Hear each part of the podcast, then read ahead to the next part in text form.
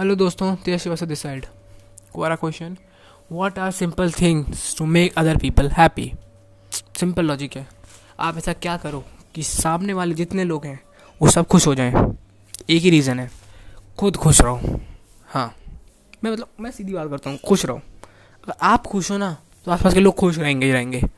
अब इसका एक दूसरा पर्सपेक्टिव है, दो पर्सपेक्टिव है. मैं आपको पहला पर्सपेक्टिव समझाता हूँ, उसके दूसरा पर्सपेक्टिव समझाऊँगा. पहला पर्सपेक्टिव है, जब आप खुश रहोगे ना तभी आपके आसपास लोग खुश रहेंगे। क्यों? क्योंकि देखो, आप खुश हो, तभी आपके पेरेंट्स खुश हैं। मान लो आप दुखी हो तो क्या आपके पेरेंट्स कभी खुश रह सकते हैं?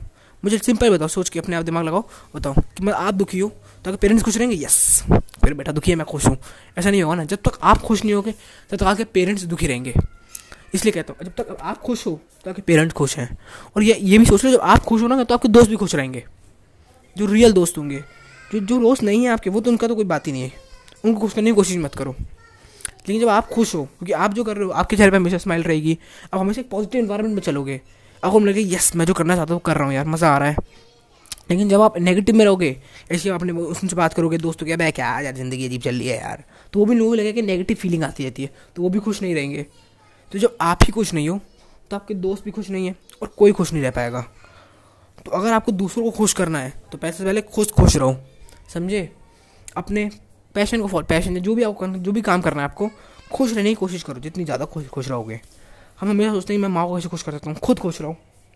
वो अपने आप खुश हो जाएँगी यार। ठीक है? अब इसका दूसरा पर्सपेक्टिव क्या है?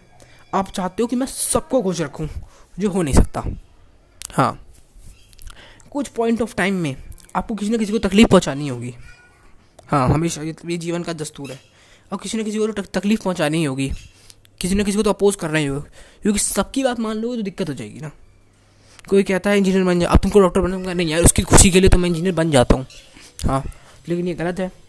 मान लो तुमको डॉक्टर बनना था, तुम पापा ने कहा इंजीनियर बन जा, तुम इंजीनियर बन गए।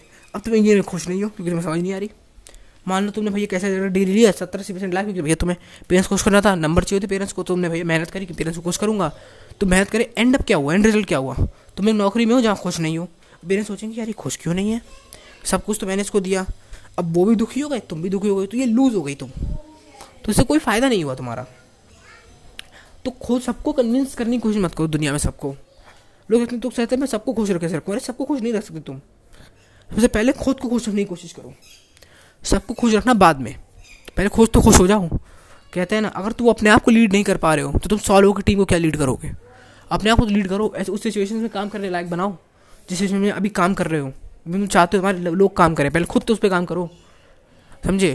तो हमेशा ये सोचो कि क्या हो सकता है, क्या न हो सकता है, मैं क्या कर सकता हूँ, कैसे खुश रह सकता हूँ, कैसे खुश रहूँगा मैं?